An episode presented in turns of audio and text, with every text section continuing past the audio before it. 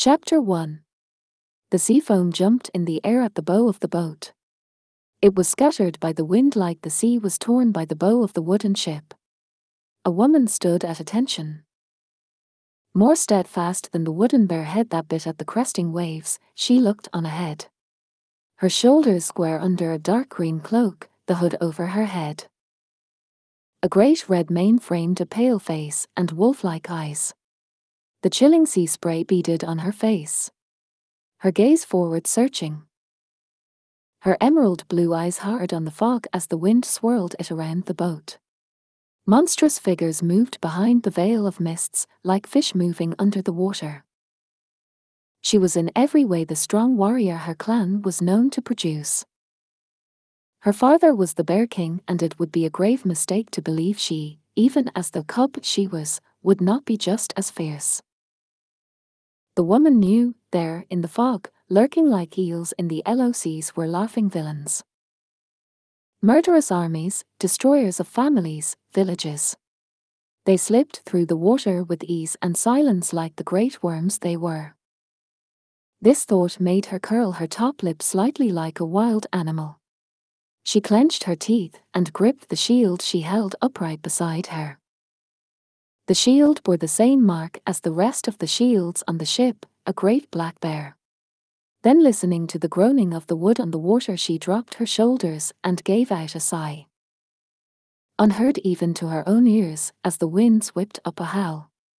Someone was watching her and the woman turned from a warrior ready for battle to a calm commander once again.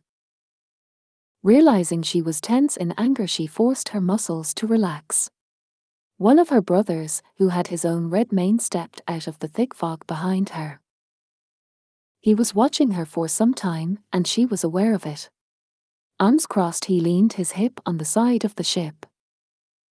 A dimple marked the side of his face as he gave her a half smile she could feel on her skin, though her eyes stayed forward. They could scarcely see the masts in the suffocating fog, and it seemed like they were the only ones on this ship. But the truth was the sailors were catching some sleep in unrecognizable lumps under thick fur scattering here and there. So the silence was betrayed by many listening ears. The red-haired woman leaned her head to one side and looked to her brother's direction slightly as if saying, I know you're there, what is it? All three of her triplet brothers had glinting eyes that gave away their intelligence, and without a doubt Harris knew what she was thinking going to defeat them all by myself.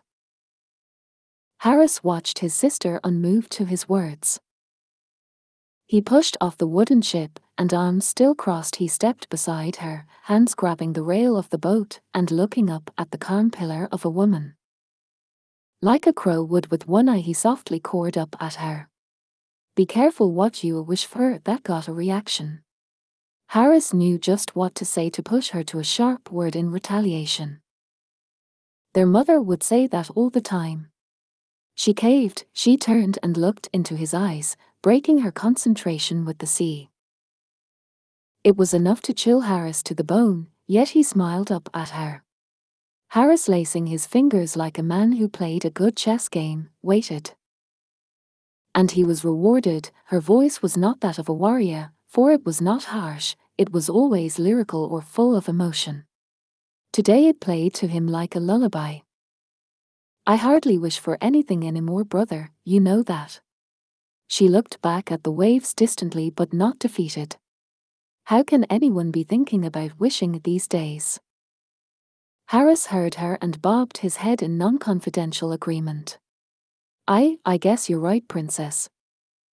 He knew she hated that tittle, and his eye spied another twin boat gliding beside them in the fog. Half of the best and bravest of Dunbroch were heading north, passing the lakes to the lands of Clan Dingwall, where there would be a clan meeting. From there they would go north still to Clan MacGuffin. Though I don't have any doubt that a certain black-haired laddie will be a wishing to see you, sooner than later.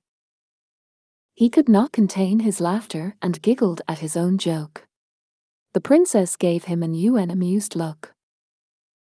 Many years ago it seemed, the princess, then 16 years of age, hosted three clans in order for a champion to bid for her hand. Unfortunately for the suitors, she was her own champion and not only secured her freedom from marriage but her title of warrior. No doubt the bards would have plenty to sing about his sister, and a pang of jealousy sounded in his chest, but was silenced by his love for her. That was eight years ago, Harris was only seven then. But he remembered. He was the sharpest one out of the lot of triplets. Thinking about that day of the tournament, he looked upon the waves dreamily. The siblings stood in silence watching over the front of the ship. The red haired warrior beside him was 24 years of age now, and she turned away any and every relationship since that day. Harris believed she would never tie a knot with a man. Not because she was opposed to love. No, he thought, there just is not any man that can hold onto her. He was very right, as Harris always was. Even at 15, he was wise beyond his years. Soon they would be in the Northlands, soon there would be a battle. But not today, today his sister stood at the helm of their ship as if it would carry them faster on their way. Soon he smiled, looking at her. They would be shoulder to shoulder, Harris, Hubert, Hamish, and his sister, but what would protect them then? The threat of the northern invaders was on all of their minds. He sighed. What do ye think Mum is doing? You're going to put her in an early grave, making her worry the way you did, coming along on the ships. Harris, Merida turned to her brother. Since you were small enough to swim in a soup pot, I've been looking after ye and the two devils you call your brothers. If you think I would let my brothers and the go, she took his shoulder in her hand, she was serious. Merida did not have to say any more, once his sister made up her mind you would seldom change it. We all know I have every right to be here, Mum can take care of Dunbroch. I would only be a pace in a hole in the floor if I stayed, besides you we devils are the ones who will put her in that grave, I have no doubt, come on let's go find a meat pie for your gob. She cracked a half smile and pushed her brother in front of her, though he outgrew her by almost a foot. The years made Merida's brothers grow tall as pines, though still, they all were shadowed by the Bear King. It was a few hours before noon, even though the weather made telling the time misleading. Men stirred from the boat and the sails filled, the fog lifted slightly, and as Merida looked around her, she saw the many ships that a few hours ago were hidden by the grip of fog. For the first time in many years, they moved to defend their lands, their headed ships sailing north. 150 yards out on another ship, a red headed beardless man gave a sly smile and gave a single wave over to our own ship.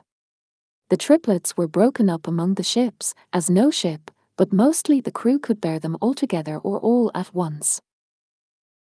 Merida dusted off her hands covered in pastry crumbs on her cloak and held her hood up over her head against Wind's tugging fingers. Her father was on one of those ships, and he, like her mother, had no idea she was boarded. The sky darkened. Harris stood up. Merida looked into the darkened sky, the fog making it very difficult to see even the clouds above them. It was noon, something was wrong, very wrong. The men on the ships murmured and grew pale.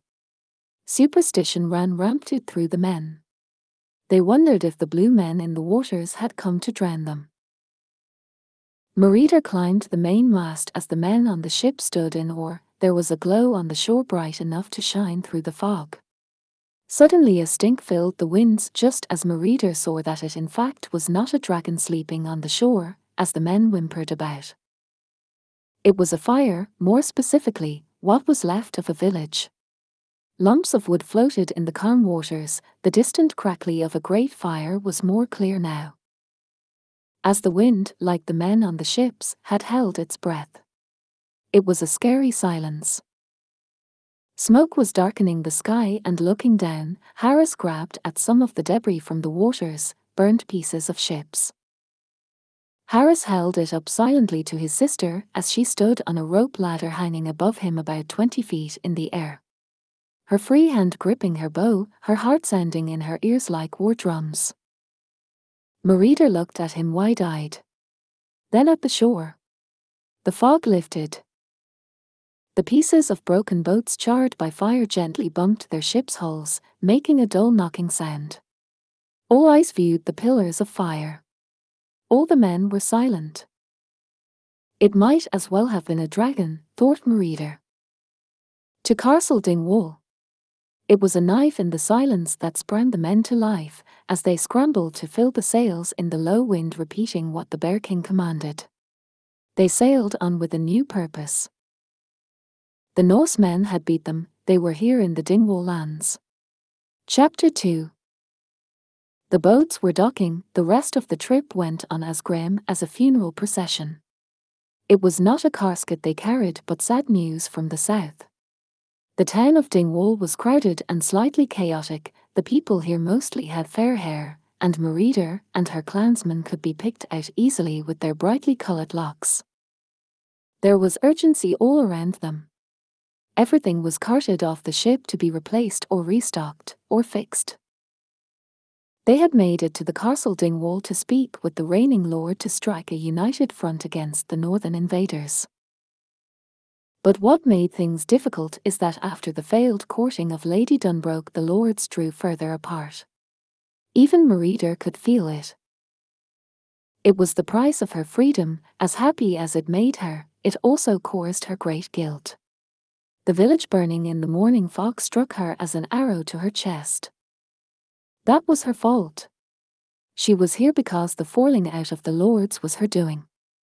And the falling out of the lords made them all weak.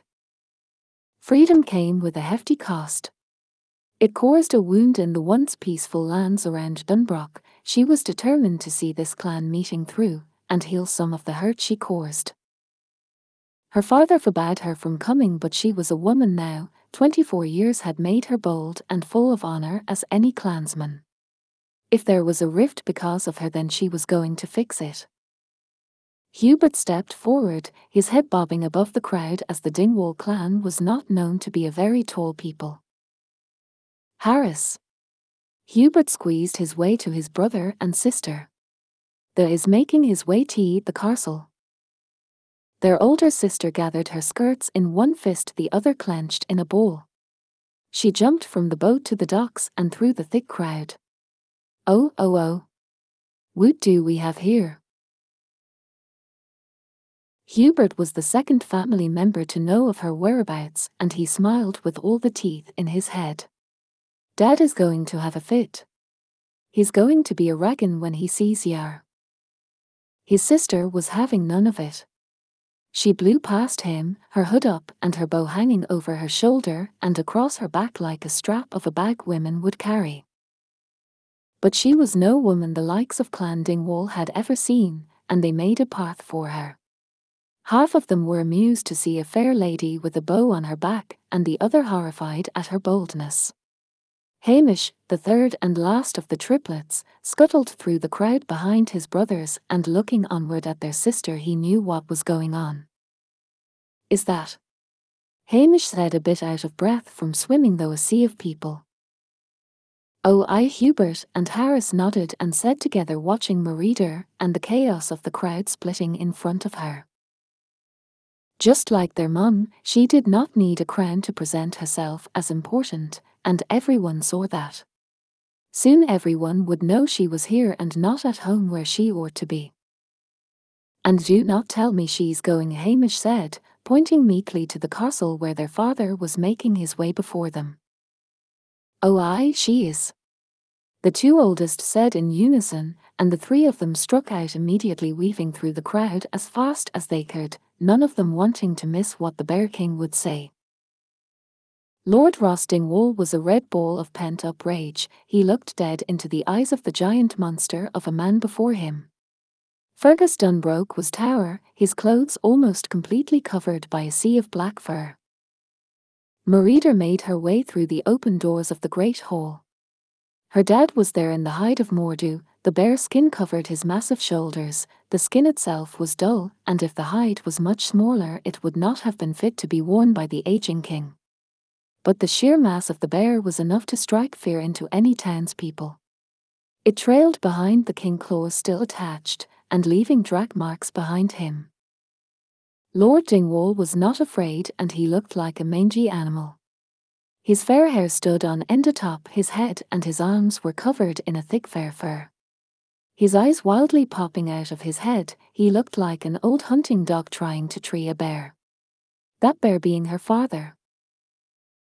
We Lord Rabbie Dingwall calmly stood beside his father and looked UN amused, or unaware of the violent yelling match carrying on a few feet beside him. But what? Rabbie did notice was a figure at the end of the room dressed in dark green and a long veil of red, red hair. Beside Rabbie Dingwall his father was so wounded he could have been breathing fire. How? My clansmen will knee stand be and shoulder to shoulder with the small stupid jobbies that that Stardley clan I am first to share a border with, dash. The people massed in the great hall whipped their attention to the far corner of the room. There the northerly Scotsmen stood in a group of blue tattoos shining like distant lightning, not unlike the colour of their eyes. They roared in anger at the bold taunts from Clan Dingwall. They brandished swords and axes in the air, but they were greatly outnumbered in the Dingwall castle and drew their shields up surrounding the sixty something men in a semicircle, their backs against the wall. Clan Macintosh was obviously there to put their best forward in order to have some unity, but Lord Dingwall was seeing red. This was going to be a mass slaughter if the discussion continued the way it was. I will knee stand for it. UHRV been away too long King Dunbroch, after the dafty bit for your daughter's hand making us all look like Dan Scunners. Merida felt her steps grow heavy at the loud words being yelled about her. A less grown-up part of her made her find it hard to keep her pace as she strode into the hall. She was ready to face the consequences of her actions and defend her freedom but more importantly she would show them. They need not my hand to hold each other up in battle, more now than ever, now when they need unity. Yes, she made the clan's men look like fools even though the young lords agreed with her. The lords themselves had grown over the years a different opinion, as without the stability of a marriage between the clans there grew a rivalry between Dingwall, MacGuffin, and Macintosh. Land disputes and the occasional fighting amongst themselves made the three clans verge on internal war. They did not trust each other in the least. The stress of walking on a blade's edge showed on Lord Dingwall's face. King Fergus grew bright red and before he could defend his daughter she piped up for him. Fergus Dunbroch had his hand on the hilt of his sword and the Lord Dingwall dared him to do it, unsheath it. Lord Dingwall, Merida's voice rang out from the middle of the gathering in front of the two leaders. Merida drew back her hood. For as much as she could not see it in herself, the people around her could not help notice the similarities she had to her mother the Queen. They all knew her, but most importantly they knew she was a surprise guest. Her triplet devils could not contain their smiles as they appeared in a huff at the open castle doors. Good, they had not missed a thing. Her hair bounced finally free of the green hood and fell thankfully below her elbows. All eyes transfixed on her, but she looked in control, talking calmly over the lump in her throat. Clan Macintosh dropped their swords and the shields dipped down as the men gawked at the red-headed woman commanding the crowd. Lord Macintosh gritted his teeth. What was she up to? Merida took her bow from her shoulder and with the other hand undid her cloak. Striding up to the two leaders she climbed the steps and without breaking eye contact she passed the cloak to a man standing by the wayside, but kept her bow in her fist. It was her calm, the smooth wood under her fingers made her feel in control. She could tell her father was still in shock but after it wore off it would only go two ways, anger, or she could not think that way. My lord, she bowed her head to the stout man with his mouth agape. Young Lord Dingwall. She exchanged a small head bow to the ghostly lad eyeing her with a glazed look. Coming to the foot of the massive chairs at the top of the stairs she turned to the crowd, she acknowledged the small band of Clan Macintosh in the corner, and raised her bow to them in salute. Clan Macintosh. The small group cheered uneasily, raising weapons and striking shields. and hospital warriors of Clan Dingwall. A roar of cheering, the triplets yelped over the sound of many clans men shaking the rafters with their voices. Ar got them now, she thought, shaking slightly. Don't let this momentum go. My king, may I? Her dad looked grim down upon her. She looked away from him, the Bear King was terrifying when he was not smiling. Being on the brink of war will take the joy from your heart. She took the silence from her father as her chance. Don't goose this up. My lords, we all have suffered greatly. Clan Dingwall, your people are mighty, a small cheer from the crowd, but as mighty as we are, we cannot be squabbling anymore. Fighting amongst ourselves only weakens us. Clan Macintosh, you withstood the first blows from the Norsemen, not only did you draw them back, but they feared you. The sixty men cried out with the sound of two hundred voices. They were a mighty and proud clan, there was no doubt. The northern sea they lived by made them bold and fearless. Our leaders are no fools, they are strong as the oaks.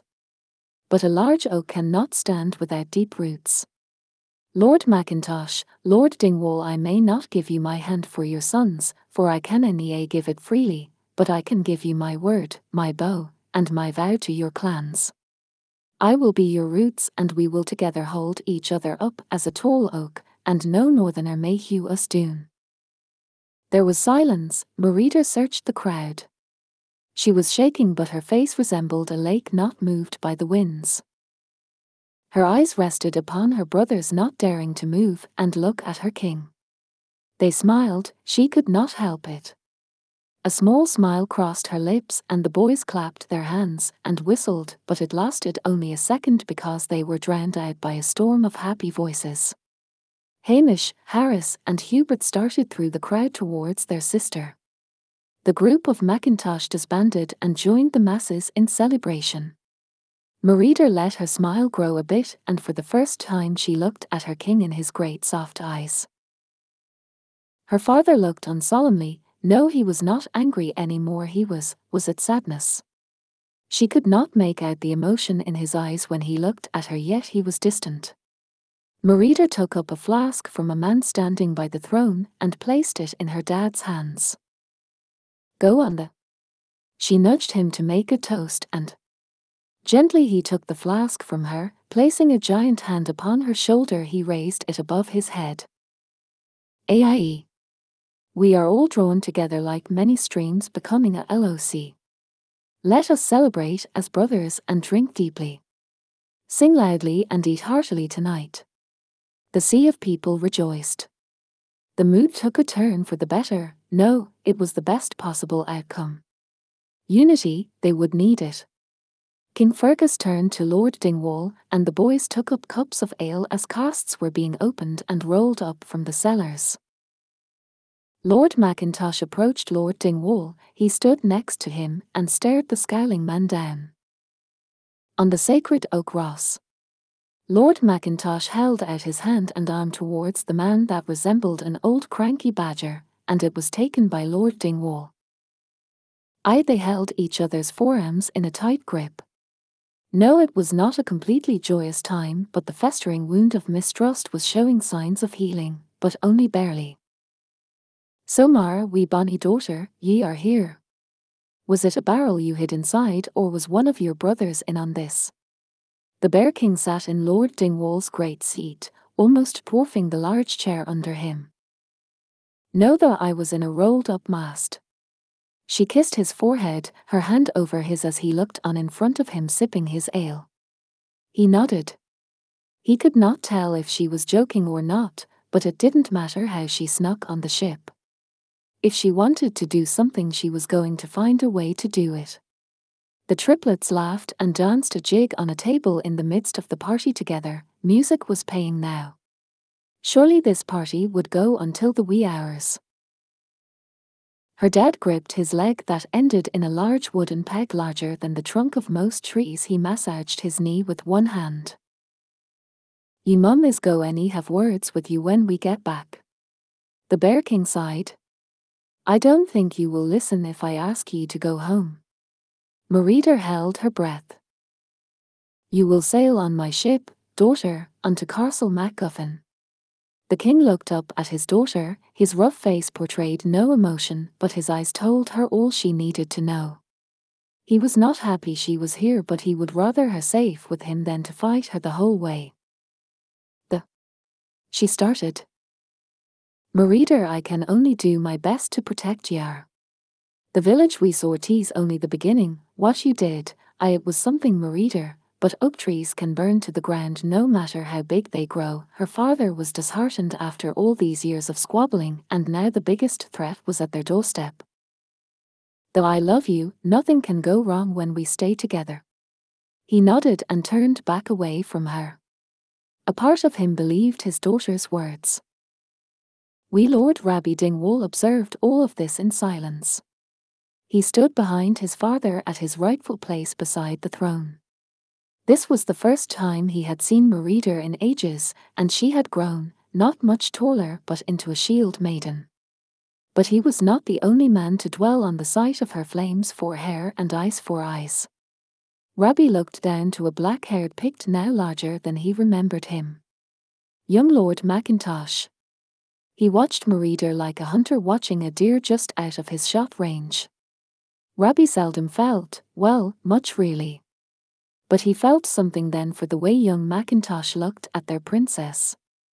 Rabbie Dingwall twitched his nose as if he had an itch and turned his eyes to the castle wall where he remained looking unmoved for the rest of the evening. Merida strode on in the moonlight, cheering people's voices was carried by the rustling wind in the trees. Walking out in the forest always caused her to feel calm. Angus her Clydesdale was at home but moonlit runs in the woods made her relax. She muddled over the thought of picking a stallion from the Dingwall stables. The lands from the north were fabled to be filled with fabulous creatures older than all of magic, when there was only land and sea. A lonely sound like a reed flute played behind her. She knew that sound from long ago. And it called to her. I will nay follow you. She was shaking now, and her shout came as a surprise to herself and to the night animals of the woods. The last time she heard that noise, she almost lost her brothers and mother forever. It terrified her, and she knew it was just behind her. The forest was quiet, and Merida held her breath. Maybe she had dreamed it and she was being silly. It had been so long ago, and she was so far from home it could not be a. The musicianless flute played again, and she sank to her knees, her hands fell on grass cold with night dew. No, it could not be real. Merida lifted her long red hair out of her way as she looked behind her over her shoulder. There, a blue orb of cold flame fluttered like a butterfly about twenty yards away from her. A wisp. And for the first time in a long time she let a tear roll down her cheek as she looked back in fear. Fate called her once again. Merida got up on shaking legs, turned and started for the castle, for her bed on the ship. She did not mean to run, but she did and she did not look back. Chapter 3 The ships were heavy with food and weapons. The Norsemen were sea wolves, they would attack without warning, take what they wanted, leaving without a trace. They had to be prepared on their way to Castle MacGuffin. With them sailed Lord Dingwall and his eldest son, clad in a light green on a dark green tartan. The Dingwalls were aboard the king's ship with Hamish and the princess. In their own boats were the northerly Scots of the Macintosh clan, sailing beside them a harp painted on their sails with men clad in red tartans running about the ships. The fleet would make an upside down N shape out to the sea, then down another set of lakes going first north almost to Castle Macintosh, then south west down the canals to the last castle. The men aboard did not squabble and fight, just yet anyway, but they stayed in their groups. There was a painful rift, and Merida had no idea how to sew it back together. She remembered the tapestry her mother had wove and she had cut down. The threads on that tapestry were like the men manning these ships. They frayed away from each other. Merida shook her head, her hands clasped behind her back. She just needed the right needle and thread, that was all. But where to find it? She thought back, maybe I should have taken a grum, then she bunched up her nose at the idea like it had a foul smell. No, I cannot picture me life with any of those men. Her eyes lifted and she looked out on the water at the other she caught a glimpse of young Macintosh, and it disheartened her when he waved. He was over 100 yards away, but she could tell he winked her way. This made Merida tighten her smile to one side of her face, trying to hide her displeasure. For the very time she was a wee bonny lassie, she was as wild as a fairy, jumping in the clover, running through glens. She became more and more wild as the years went by. But then it was harmless, now she felt distant from her people. The shield maidens in her clan, even they settled down so to speak. She was like a selkie, her mother had said. A mermaid of the waters wild, free to swim as she pleased.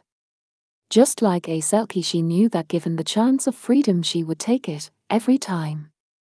How can a man take her as his bride if she was always down in the heather, in the woods exploring and shooting her arrows? Oh yes, she could cook, so and she loved the wee babies. But she was not fit for any man as they would easily become frustrated with her uncontrollable nature. No, it was best this way. Being the best archer in her clan was all she knew, and it was accepted and admired by all around her. It was the only thing that she felt she could do right. Hamish was with Merida on the king's ship. Harris, his older brother by five minutes, loved the idea of their sister being aboard. But he could see the pain it caused his father. Yes, she was a well enough warrior, but lost the princess in battle. It was a great risk that she was here. The cost of losing her was too great, and now that she forced their hands to take her on this voyage, the chance they may lose the hire to Castle Dunbroch was a real one. Merida looked over at her serious brother sharpening a spearhead with a river stone. His eyebrows knit in concentration over his work. The triplets were very much identical, yes, but their personalities were oceans apart. Merida walked over to Hamish taking the stone from his hand. He scowled. Then she opened a hand to him, and rolling his eyes at her, he handed over the spear. She set to work sharpening the metal, she was much better at it than he was. So you going to tell me why why are looking like you got jaggy nettles in your knickers or are you going to go around dulling all the blades on this ship? She gave him a little chuckle. Fine one to talk Borhate. You shouldn't have come Hamish was blunt. He did not hide his feelings. Oh, I, then what should I have done? Stayed at home with mum, wire too much for the crew to worry about, he paused, not looking at his sister but picking up a piece of rope and beginning to wind it over his elbow, making a neat coil. He was right, the crew was worried about how to protect their future queen. Fine then, Merida put down the stone and spear and stepped up on the barrel Hamish was using for a seat. She grabbed at a rope that was drawn between the side of the ship and a mast, stepping out onto the railing of the ship. They were out at sea travelling east going into another lake system, but the land was far away and it was a cool fall day. Hamish jumped out of his seat so fast the barrel was knocked over. Guess I'll swim home then. Merida took a committed step off of the railing. Hamish fumbled with the ropes in his hands and grabbed her skirt hem in a frantic leap. Then nothing, no slash, no yelp from other crewmen. Hamish looked up wild eyed at his sister giggling down at him. She held onto another rope just above her head, feet dangling over the edge of this ship. The crew howled at Hamish being tricked, King Fergus laughed heartily at his son. Hamish realized he held her skirts in the ball of his fists. Letting out a cry of anger. He jumped up and grabbed his sister under his arm, tugging her away from the ropes. Picking her up with both hands, he folded her and stuck her bottom in an half empty barrel of apples. She was stuck but still laughing. Hamish! Get back here, I'm stuck. She managed to say between laughs, but Hamish was not coming back, and he made his way to the other side of the ship. The Bear King looked on with a half smile. Merida was clever, but only if she used it for the good of her people. King Fergus turned his attention to the skin maps laying on a bench seat and went back to looking over them. Merida held both hands on the lip of the barrel, but her skirts made it hard to pull herself. Dingwall came over and lifted her up slightly from under her shoulders. It was just enough to get her free of the barrel. Merida straightened out her blue skirts, she did not like help, and nodded a thanks to wee Dingwall. Going for a bit of a swim. Merida looked up in disbelief. The fair-haired Celt seldom spoke a word. His eyes were silver like his hair and he looked ghostly, almost. As if he had survived being pulled from icy was years since she had seen him, and maybe things had changed. She liked to scare her brothers as much as they liked to play tricks on her. But that was a hard thing to explain. Do you have brothers we? Rabbie. Rabbie Dingwall looked bored with her, clearly only his dad called him Wee Dingwall but this was the first real conversation she had with me. She remembers how he left her kingdom grasping her hand and pecking at it like a hen would peck at a barnyard for grain. The memory was not one that made her a handsome enough man. He must have been 22 or so now, just slightly younger, but unlike her brother, he was the same size as she was. And I have one other brother, he's back at home, the rest are my six darling older sisters. The Dingwall clan was known for the beauty of the young daughters of their lord. By some miracle, as their father looked like a albino hedgehog, they grew lovely and tall with beautiful silver hair, most of them happily married now. I yes, that's nice to hear, Rabbie she nodded her head. He had a clutch of older sisters all elf-like, like the fairy people that lived on the island of Skye. She did not like the idea of being compared to an elegant group of fairy women, and she began to look for a way out of the conversation. Rabbie Dingwall gently picked an apple from the barrel she had been stuck in and ate it thoughtfully. They grew out of their wild phase. Merida was a woman, and women don't throw apples at other lords of the court. But she thought about it. I grew into my wild phase quite nicely, I find it suits me just fine, and on that note, I hope enjoy the rest of the trip. That was her way of saying, You struck a wrong chord with me, please do not talk to me again. She had learned to bite her lip from her mother and how to politely tell someone to shove off. Tea's more suited for a quinny bear or a fox in the furriest, don't you think? Merida stopped in her tracks and slowly turned around. Was that a nod to her turning her mother into a bear? But before she could open her mouth, Hamish had made his way back to that side of the ship after a brief cool down. He was back to his normal serious self. One thing was true, he was very protective of his family. Hamish drew in a big snort through his nose, the sea air had chorused for a few runny noses. He coughed a bit seeking attention from the two, he was only fifteen, but he was more than a foot over wee Rabbie Dingwall. Wee Robert, Good to see yer. Hamish mirrored Rabbie's unamused face back at the young lord. Ducking for apples, are we? If you're interested in a wee game, I can hold your ankles over the side of the ship, and Hamish stepped forward, but the Dingwall did not retreat. It's all right, Harris. Rabbie knew the triplets were confused, and anybody could see it was Hamish in front of him. I'm done playing with fire for today. He shot an eyebrow raised at Merida and gave a smug grin. Rabbie turned to take his leave. You shouldn't have come, Hamish repeated, watching the ghostly man confidently make his way to the back of the ship where Lord Dingwall and King Fergus were talking. Lord Dingwall clasped his son on his shoulder and gave him a laugh. He had shown his dad the way he got under Merida's skin, and it was taken as a small victory for the Dingwall clan. Hamish. Merida said quietly. He turned to his sister. I just wanted to protect Yar. We all do, even the Dash. Hamish I saw a wisp. Ark. Did yer tell anyone? Where was it? Oh, I do not want to be a bear again. He held her forearms, pleading. That meat pie I just ate, tell me truthfully, am I gonna be a bear? Get off me, you're dafty. She shook her brother's grip off her arms and looked into her pleading brother's eyes. Nay? If you think for one moment I would have any dealings with fate changing witchcraft, you can just haul me over the side of the ship and be done with me. Ark. What do you think it means? He clasped his hands together. He was shaking. She pushed her hair away from her face and sat down hard on a cold rope, her brother kneeling onto the floor in front of her. Hamish, I don't know. All I can tell you is the wisps bring you to your fate. I'm supposed to be here. A and I saw it, but I didn't follow it. I don't want anything to do with fate. She looked up at Hamish, pleading for him to be quiet.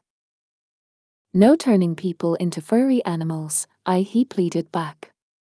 Merida looked over her brother's large shoulders. Rabbie's silver eyes met hers, she shuddered. This was not the place to talk about this. Hamish, I promise, just keep me close, no more of this wishing I was back at home, I can't fight you and the clansman at the same time. I. Hamish gained control over himself, no more fighting, for all of us, there will be a time for that. I wanted to tell you, the fates are here, I'm meant to be here, so we are going to have to get over that. Hamish nodded solemnly. Aye, you're ringing clear, just tell me the next time you see him, no running off. Merida looked back at Wee Dingwall. He was not looking over at them any longer, but he knew more than he let on. Merida knew that. Hamish had gained his old seriousness back after a day or so. The boats they travelled on were the fastest in the kingdom, and the best sailors had been aboard making the wooden fish shapes fly over the water. There were hardly any more raids by the Norsemen, but they noticed something as they drew closer to Castle MacGuffin the people had left the shore towns deserted. They had receded to the most westerly and southerly parts of Lord MacGuffin's lands. The castle itself was atop of a cliff-like island sitting to one side of a long lake. The lake itself was surrounded by a large hill range that hid the sun long before it set on Scotland. It was a shadowy place in the mornings and the evenings. The hills were a thick green, and as they made a turn in the boats, they saw the castle could be easily accessed but a long sandy path from the mainland. It drew higher and higher to the castle. The clan was known to produce large warriors, the castle looked large enough to house them comfortably as well as fit their own clansmen. They had been travelling for a week or so, and the siblings of Clan Dunbroch got off their boats groaning and thankful for land. Hamish and Merida walked off the docks. There was no one there to greet the clansmen. Something was wrong, but as they looked up to the castle, they could see the gates opening and letting out a soft light of many fires within. It was welcoming enough, and the two started for the steep climb, Harris and Hubert catching up with long strides. Young Macintosh saw the group, and nodding to his father, she smiled and stepped towards the group of redheads. The triplets wore blue tartans with red worn out stripes. They wore sporrans with matching bagger fur, dark coloured tunics with bits of leather armour here and there. The princess wore a thick woven blue dress with a plaid sash over her shoulder fastened with a bear brooch over her heart. Macintosh had grown not much bigger but more wiry like his dad. His black hair was an impossible tangle and had been covered in more blue tattoos now, and his bare chest and arms were a thing of pride for a lady who had yet passed over any of his advances, and it was very obvious looking at the confidence the strode up to the siblings with. Young Lord Macintosh smiled broadly, and he made big steps as if he was following the blood trail of a wounded deer. He had thought long and hard over the red-haired lass. She did not want anything to do with him, and he loved it. With contained hatred, Rabbie Dingwall looked on. He was not one to run, and he would not betray his composure. But seeing the Pict trot up to the princess made him sear with anger. But only on the inside. On the outside he looked absent-minded gazing at the weather, but he did allow himself to cross his arms tightly. For as long as Merida's hand was free to be wed, the clansmen had also forbidden their sons to marry. The crown of Dunbroch was too mighty of a prize. Robbie was a lot like Harris in that perspective. He was in it for the long game, he was calculating and intelligent. The fact he rarely talked was a part of his composure and sign of self-control. He wanted the crown, yes the princess's beauty was something he could be happy with, but to finally have his own lands to reign over. His sisters had grown and moved in with other lords becoming ladies in their own lands. He felt the pit of his stomach turn thinking about he had to wait to have his own lands, but this was his chance. He let out a soft breath and looked back to Ian Macintosh, that laddie would ruin it all on his own he reminded himself. And Robbie was often right. Ian strode next to the siblings by then they had been talking amongst themselves, something about a thing they had seen in the woods, and bears. That was not too surprising as the clan loved tall tales about bears. Ian loved a good bear hunt, but the Dunbroch were obsessed. Merida grabbed her brother Hamish, and he looked about at Ian Macintosh. Just then the four stopped talking altogether, and started looking thoughtfully onward to the open castle gates atop the hill. Harris smiled and nodded at young Lord Macintosh. Merida and Hamish looked forward determined and Hubert played with the stick he was chewing was well aware, whatever they were talking about he was not allowed to eavesdrop. He shrugged it off. Hubert, I haven't seen ye in these parts for a long time. Hubert nodded, the group was silent. Well ye must know why the castle is in such a state. Ian dropped the hint in front of the siblings. Harris tightened his lips, he knew he was being baited for a reaction, but he could not stop his brother Hubert. He was too late. Oh aye and what may that be? Hubert said with small interest. Well done ye know we Picts have a very large piece of land far up north. He eyed Merida who was listening intently but looking forward. And we hear things sometimes from far and wide, sometimes before the king does. Ark, we caught a wee bard running for his life up from these parts. He has quite the story to tell. Had me mum all in tears it did, me poor mum, sad songs he sung and all, Ian loved knowing more than others, he loved feeling important. Why wouldn't he? He was important. And he had Merida's attention, he could feel it though the wall of triplet bear cubs as they flanked her. He could tell by her stiff posture she was hanging onto his words. Jeet on with it, growled Hamish. Harris shushed him. Well, same story as always. A Norseman came, burned everything to the ground, and there was a great battle. The red haired siblings marched on up the hill from the bay and made it from the well trimmed pasture to a sandy road that led up and over a thin bridge. The bridge was being repaired, but it was in use, there were burn marks everywhere. The battle could not have been more than a month past. What Ian was saying was the truth. It chilled Merida. She blamed herself. Harris saw this and noticed the strain on her face. He put a firm hand behind her back. It made it look like he was helping her on the path, but really it was more to comfort her silently. Hamish was gritting his teeth. Hubert looked over at Ian sleepily but with warning. We have a new lord in Clan MacGuffin. It nearly took Merida off her feet. She stumbled, coughed her tears back, and strode onward. Her hood up and her face grim.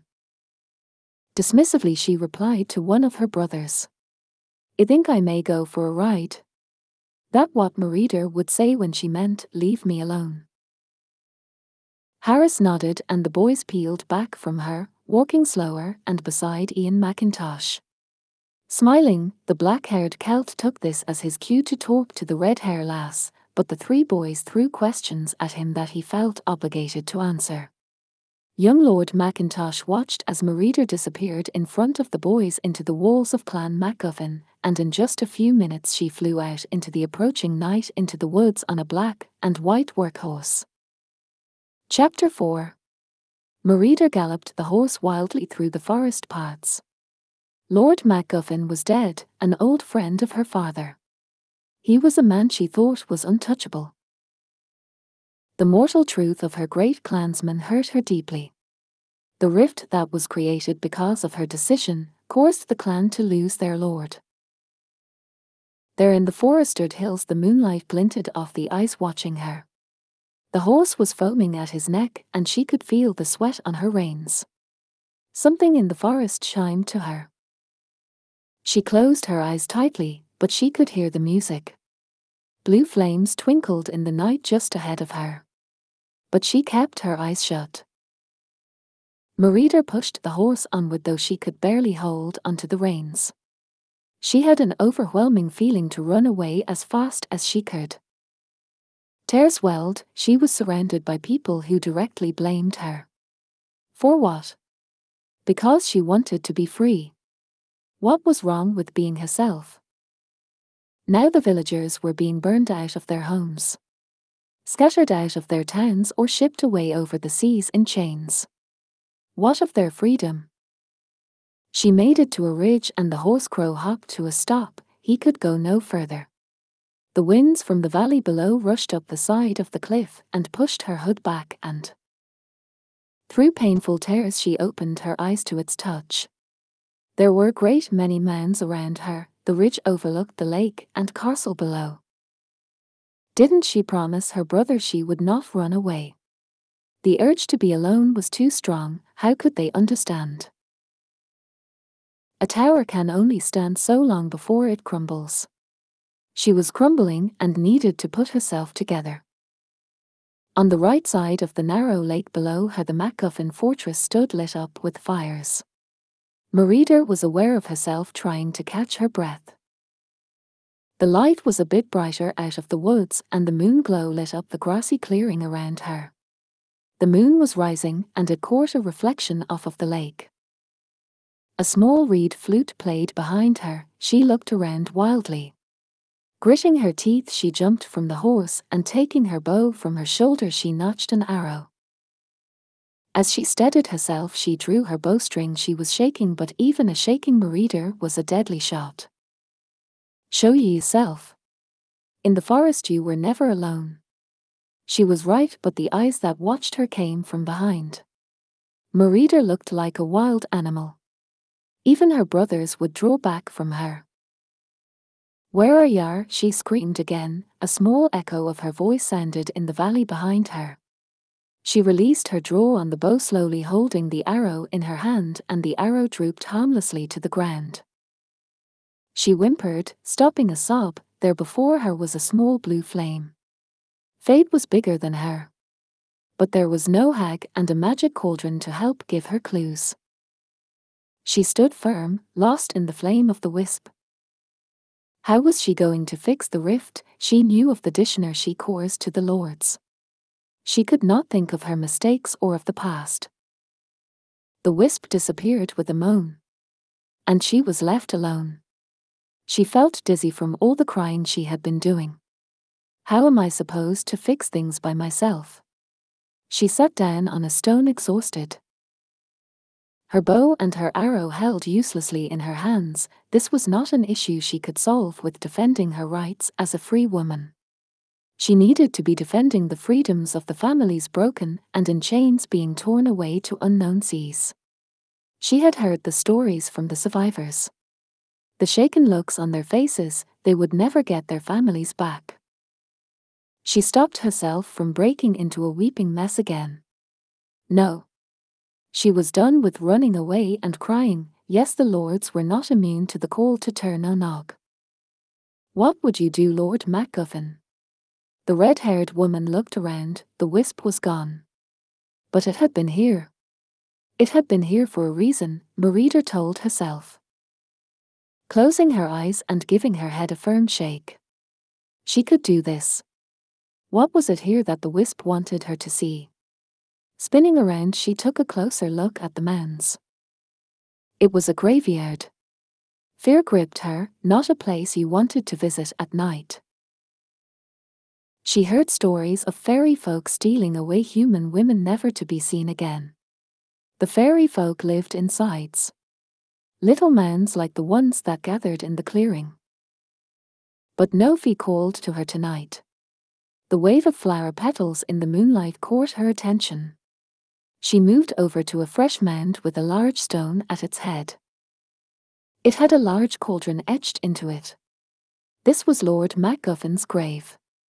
The magic cauldron was his crest. She leaned down to the mound feeling unprepared she took off a ring from her finger. She lifted a small corner of sod off the mound and placed the ring underneath. I am sorry, my lord. She placed a hand on the grave. She remembered all the stories she heard from her father, the Bear King, about the blonde bearded mountain that was the lord of the clan MacGuffin. Our clans have a strong bond to one another. Like brothers. She was talking to the mound softly, she wanted more than anything to comfort the spirit now passed to the other worlds. I will not take your fall lightly, the Northerners will pay MacGuffin, for as long as I live I will see to that. She shivered and bowed her head. We are going to figure this out. No matter the cost, Lord MacGuffin. I will nie let your lands go without the hands of friendship ever again. The pale petals on his grave had wilted, they had been out in the elements for a week or so. How was it that a mighty warrior like Lord MacGuffin fell? Oh, I, is that so? Merida jumped up. You said that. She grabbed her bow tightly, looking around. The large stones cast many shadows. No one was here.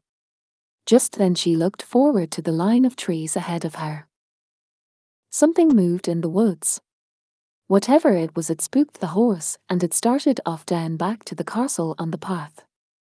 Maybe it was the fairy folk, but Merida was not that lucky. She drew her bow, arrow notched, she turned to the forest again. Someone was there, men moved behind the trees. She could not tell how many there were, and they moved silently. Only their backs and heads lit by the moonlight, but she could tell they were not clansmen, they wore pants.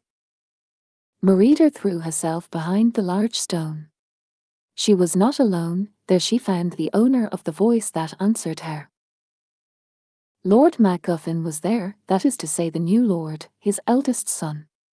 She thought he was dead, he sat motionless feet ahead of him facing the cliff and the castle, the boulder was between them and the men in the forest. Banshee. Young MacGuffin said in a drawn out whisper. Merida looked on in horror. She was sure anyone that sat still with eyes open had to be dead. Did the court talk to her? She moved closer.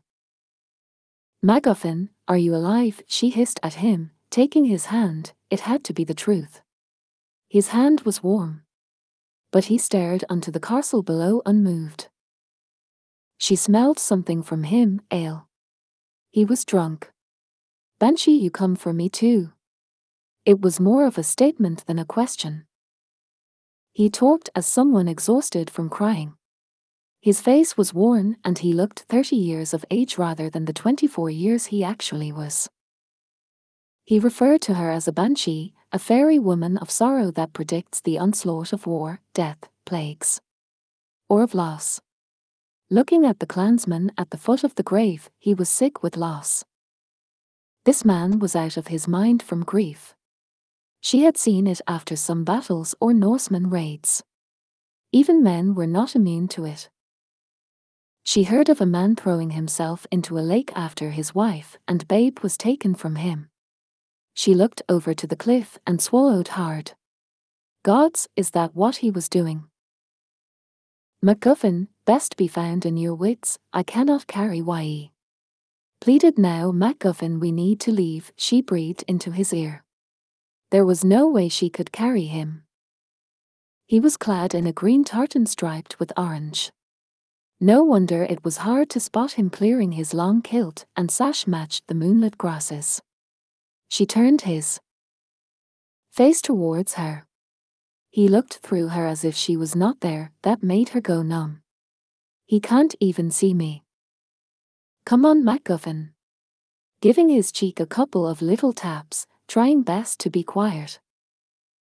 She heard a rustling behind her, she reached for her bow. In one fluid motion she turned, a man was there braids all through his hair, he did not wear a tartan. She drew her bow as she turned around. The tall long-bearded man saw them, and he stood there. In his hand an axe glistened in the moonlight. Not a clansman. Release. The arrow made its mark scarcely before she could finish her thought. He was Norse, they are here. The arrow shot from her bow, and a soft knock sound hit her ears almost immediately. The ten yards away he had been standing made him a very easy target. The arrow hit him through the eye socket, it was a quick and silent death. To any onlookers he was just another mound on the ground. Worried the body would be visible, she crawled over quickly and rolled over the man. He carried a long axe and a shield, she took both from the body, and closing her eyes she tried to pull the arrow from his skull. It did not give way at the first tug, no use. She pushed the body off the cliff just a foot away from where he lay. Then with the axe and shield she returned to the massive boulder. Young Lord MacGuffin was not a small man, and he took up almost the whole other side of the headstone at his father's grave. But yet still he looked unto the lake below unmoved by the Norseman's sudden death. The moon caught his long blonde hair and his new long straight beard just as the one his father had before him. Merida shoved the axe into his hands and the shield onto his chest. We have to go, your people cannot lose ye now, look who was talking she thought. She could hear something from behind the stone they rested their backs on. She held her breath. Someone was digging at the grave. We need to leave, Merida pleaded. Young MacGuffin slid up the stone wall slowly getting to his feet, axe in one hand, shield in the other. He looked as if he was sleepwalking, his body moved but his face and eyes saw nothing. His eyes. Merida felt fear well up inside of her as she looked to the man that stood before her. Was she certain he was alive? He was tall as his father was, he could easily be thought of as a bear on its hind legs. MacGuffin smoothly stepped out from behind the stone and looked down upon the gravedigger. The Norseman looked up and smiled at the mountain, he was rooting at the grave trying to rob it. The axe raised, but what it struck Merida could not see crouched where she was. All she saw was MacGuffin's arm raise and fall. It made a sickening sound, a crunching and a squishing. She was shaking, but got to her feet. The thought of the Norseman still alive frightened her more than what she may see, and she peered around the stone. The clansman stood over a downed Norseman, and he wedged the axe free out of the man's skull. Merida's stomach lurched. There was a shout out by the edge of the woods. MacGuffin was a hard man to miss. They were spotted. Several men wielding axes and swords ran towards them. They lost their chance for a silent escape. Escape, that was an impossible word right now. MacGuffin gave them a dead stare, ready, no matter how numerous the enemy. Urgently she grabbed his tree-like arm in her hands. The clansman stumbled backwards towards the cliff's edge guided by Merida's tugging. Moviar bore he I did. She pulled with all her strength and hauled him back. Even though she made him retreat, he raised his axe to the Norseman and gave out a roar like a great animal. The ground gave way below them and they fell. The cliff edge could not hold MacGuffin's and Merida's combined weight. It was a long drop into the frigid waters below. Merida was a strong swimmer, and an unconscious MacGuffin with his large body was surprisingly buoyant. The fear of the Norseman subsided for it was trumped by the fear of drowning. She had spent too many days on ships and the sailor's lore got to her then in the night waters. They would talk about the blue men that lived below the waves that dragged the sailors to their deaths. The thought of cold hands reaching up to grab her skirts put some power into her kicks. After what seemed like an hour, they made it to shore. She carried a flint with her wherever she went and used it now at this time. She was shaking from the adrenaline leaving her body. Soon she had a fire going, but MacGuffin looked pale. Merida was worried. The man was going to be out for a while, so she thought it safe to let herself undress. Eyeing the sleeping man, she began taking off her blue dress and hanging it over the fire on a branch. She wore a thick slip of white with long sleeves, then turned to look at MacGuffin. He was soaked. Oh, Crivens! She walked up to him and began undoing his belt. She had seen plenty of boys, boars, and bits thanks to her wee devils of brothers growing up in the castle. She kept her eyes off the massive man. Luckily, the kilt was yards and yards of fabric. She put more than half of it over the fire suspended on sticks. Letting the sleeping man keep his dignity, she made sure to keep a fair bit of it draped over him. It was quiet now, and she made a large fire, this close to the castle it would be safe enough. She had to get the sleeping man warm. Finally, after piling more wood on the fire a few minutes later, his shivering stopped, he was sleeping off the ale. It was quiet now, like it had been before. Is this what she was supposed to do? Did the wisp want her to save the young lord? For surely if she had not run away that night he would have been alone with the Norsemen. Most likely they would have found him, cut down like his father had been. Guilt washed over her. She felt like she had stones in her belly looking over at the sleeping lord. It was her fault he lost his father, and however many others too. What were you thinking, MacGuffin? Thinking about the Lord all alone, drunk, sitting with the graves. She shook her head at him and put her hands on her hips. Merida realized she did not know his name.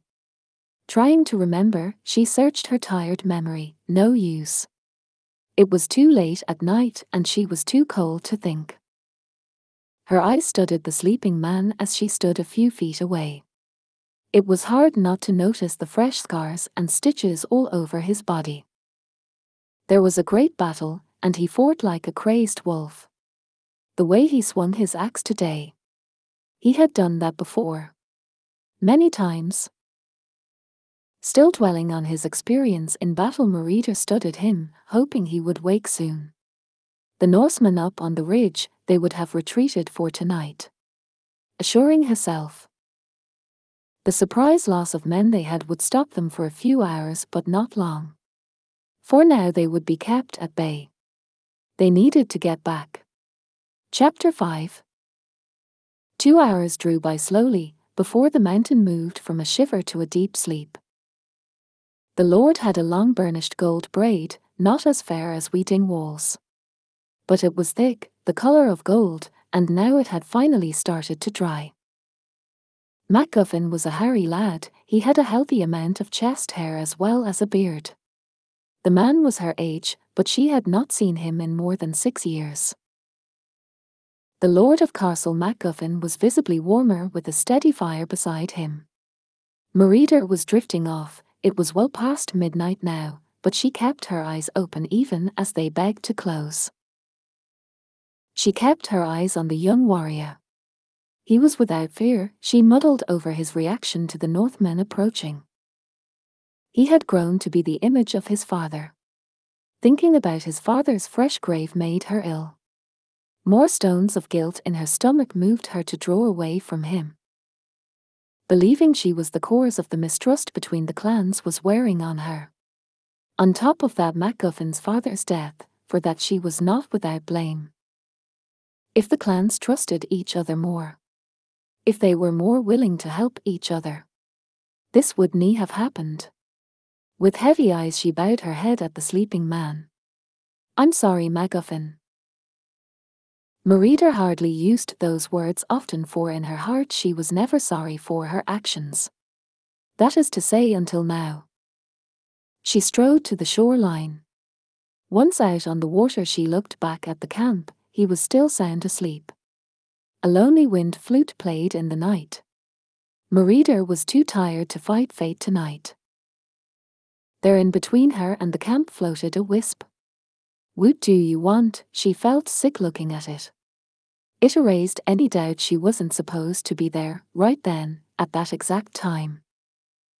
That's how that sort of magic worked, right? Merida shook herself awake, there was something important that wasn't there. What am I supposed to see? Whispering to herself, she looked around trying to focus her eyes. Her attention was drawn to something in the moonlight. She looked ahead, holding her breath. There were men across the bay, she looked back at her fire. Can they see me? Her heart was pounding again, a new surge of adrenaline kicked in. They were the Northmen but they could not see her fire. She had made a stone wall around it that kept the light from drifting out to the water's edge. She was only a dozen or so yards away, and she could barely notice it. She stood in the cool night waters of the lake and turned back to the Northmen on the shore across the bay. The waters lapped her ankles, but she stood as a stone watching the figures at work. They were covering something with branches and uprooted bushes. Ships. They beached their ships. Marita wondered where they came from, they must have sailed at night and hid themselves. How long had they been there? I need to get back. The last of the Norsemen disappeared into the woods, leaving their boats completely hidden. From what she could tell, they did not spot her. She and the sleeping giant were safe for now. She had almost thrown her back out, dragging the half awake lord from the lake. As soon as she set him down past the tree line, and he fell in the moss under the trees, she knew she would not be able to move him any further until he regained some strength. They were safe tonight, Merida told herself, letting herself breath again. She had been holding her breath. Merida stumbled from exhaustion, remembering how tired she was. Unnoticed to the half-dressed woman the man by the fire woke up. Confused and hung over he looked out onto the water before the fire. He was undressed but warm enough. There was a fairy woman standing there, her image reflected in the water. White gown, red hair. He sighed, this was still a dream. Banshee. He croaked, blinking at her with sore eyes. Was this a dream of the wars yet to be fought? No, she was not washing any bloody clothes, as banshees did by the water. She was a bit far off, but his eyes began to focus. He saw a glowing blue orb in front of her, a wisp. Was she magic? A selkie then, he mumbled, a water spirit who dances nude on the beach. It would explain why he was half naked, as he slowly began to realize it must all be a dream. He smiled, I a dream. Selkie he called out to her dreamily raising a hand out to her. And she turned her red hair and looked as if it was on fire catching the light of the burning logs in front of him. The wisp disappeared. MacGuffin, we need to go. She drew near him, a smile washed over his face. He knew this woman, was it because she was from another dream he had? He was sure of it. Blinking at her, he reached up and touched her, but she drew back. This did not usually happen in the dreams he had of her. He blinked, he never felt her in dreams either, and her skin had felt cold. Cold. This was not a dream, and he let out a start. She was real, and he was very exposed. Off. MacGuffin scuttled back, grabbing at his tartan now glowing bright red. Woot avy you don't, me woman. She pounced on him with a hiss. Shut you are gob, she growled as quietly as possible. She had her hands over his mouth, her eyes that of a wild animal. MacGuffin I did nie touch yar. She was red with anger. I don't even look at yar. He knew that face. The princess. The princess was here and she had seen him naked. He was sure she did. She took her hands from his mouth and stepped back, but ready to close his mouth manually need be if he let out another yell. MacGuffin pulled the rest of his tartan from the fireside where it had been hung to dry off and started to pull the fabric over his body. He was caught between embarrassment and confusion. And how did he get here in any way? He had not a clue in his whole head what was going on, and random gabber spilled from his mouth until he noticed something. The woman in front of him was only in a nightgown. Waily, waily, waily by the gods, princess. His jaw was loose, and lips parted, and his eyes nearly fell out of his head. And she noticed what he was staring at. Mackler's beard. She crossed her arms and barked at him, Get dressed, will yer, you big dafty. He scrambled and she grabbed at her blue dress, now finally dry from the fire, and made it for the nearest tree to change. You think that would be the last thing on wire mind after Y almost became a pincushion. She kicked out the fire as soon as they were decent. Merida had lost all of her arrows from the fall into the water but still had her bow. The two made their way back to the castle in a hurry. Merida had not yet filled him in on what happened by the grave up on the hill. She had more important things to think about. The attack on the castle would happen in a matter of days if not by sunrise. She only had a few hours of moonlight to get to the castle and meet with the lords. There was surely no sleep to be had tonight. Dandy be those wisps, I was sure I was rid of them. The pair of warriors walked in silence, at a hurried pace. I don't remember what is going on, MacGuffin said finally. They could see the castle through the trees now. I found Yar. Up by the graves. Merida spoke as sharp as a healer pulling a knife from a wound. She had no desire to recall the goings on of that night. MacGuffin blinked hard trying to come up with some memory, but he was coming up short. Why was he up at the graves? Dad, Ark, I had starting to come back to me he went there to speak to his dad. He remember he brought a large flask with him, he had done that once before. They found him a couple of days ago asleep by that stone. Is that what happened tonight? But that did not explain why the princess was there in the middle of the night, without an escort. The way this night was a carrying on, I wouldn't be surprised if a kelpie came from the loch and bit me on me ass, MacGuffin said to himself wearily, it was very early in the morning now. Ark, I. He nodded though he did not understand much. You were half dead in your skull when I found Yar. Merida barked back at him though she looked forward. She was still up in arms about something. What were ye doing up there? MacGuffin felt a surge of anger feeling attacked, she was the one who undressed him, and he felt vulnerable. Besides his ancestor's grave was a very personal place. I went for a ride, Merida was quiet. Har har har, he mock laughed at her. Woot a croquet shite, whore, in the middle of a night. Are ye daft? Oh I, I'm the daft one. You almost got captured by Northmen or worse. If I nee have found you we would have carried what was left of you back in a cart after they cut you down like a Yuletide pig. That silenced the blonde mountain. Nerth mean? Gregor MacGuffin shook his head. Merida was right, if she was telling the truth that is. If there were Norsemen he would have been no match drunk and alone with no weapons. I'll thank you, if you're so kind as to give it, Merida said under her breath. Wait a tick. She looked up in horror at him. He did not remember.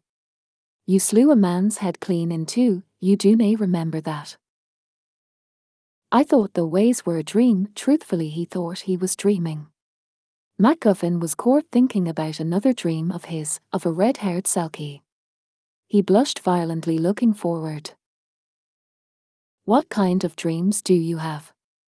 He felt his heart stop. Could she tell what he was thinking? He was in a lot of trouble now, dreaming about a princess in an undressed state. But she continued on, I ne'er dreamed of men down. I don't think anyone in their right mind does. He felt his cold sweat subsiding, it felt like treason remembering the sight of her in a white nightgown. Oh, I, guess it is nie common. Just leave it ah that. He spat at her those last few words, driving home the fact he did not want to remember that night either. That was too close of a shave than he liked. He tugged at his beard, trying to get that image of his princess out of his mind and remember just what else happened that night. They were in the pasture land around the castle now, everyone was well asleep by this hour. MacGuffin. Merida called out wearily. He was cooled down now. I, princess. I didn't ever catch your name. Emma though called me Grant, he said solemnly. Another thing, um, Grant. Grant looked at her, she had also calmed down. If ye tell anyone about me and me nighty, I'll drag you down to the loch and drown yar in the very spot I saved yar. He could tell she did not mean those words, but he nodded yes. I would never think of it, you know. They made it to the castle, the gate still open but sentries were posted. The guards, though startled to see the two, recognized them immediately. Merida sounded up to them a yell to get the guards' attention. Wake the lords and the Bear King. Merida roared. MacGuffin, shocked at the way she gave instructions to men at arms, as if she was used to it. Was she used to it? He had not seen her in years and years. Who was the woman that stood beside him? So far that night she claimed to have saved him from the Northmen, and he thought that could not have been the truth until now. He was studying her in a new light. Her face was serious and concentrated, she had no fear in her eyes that burned with a twinkling fire. Never in his life had he heard a woman with so much command. She had important discussions with the lords to think about tonight rather than her being caught in the buff, thought the red-haired bow maiden. She rolled her fists into hard knots, war was coming to them.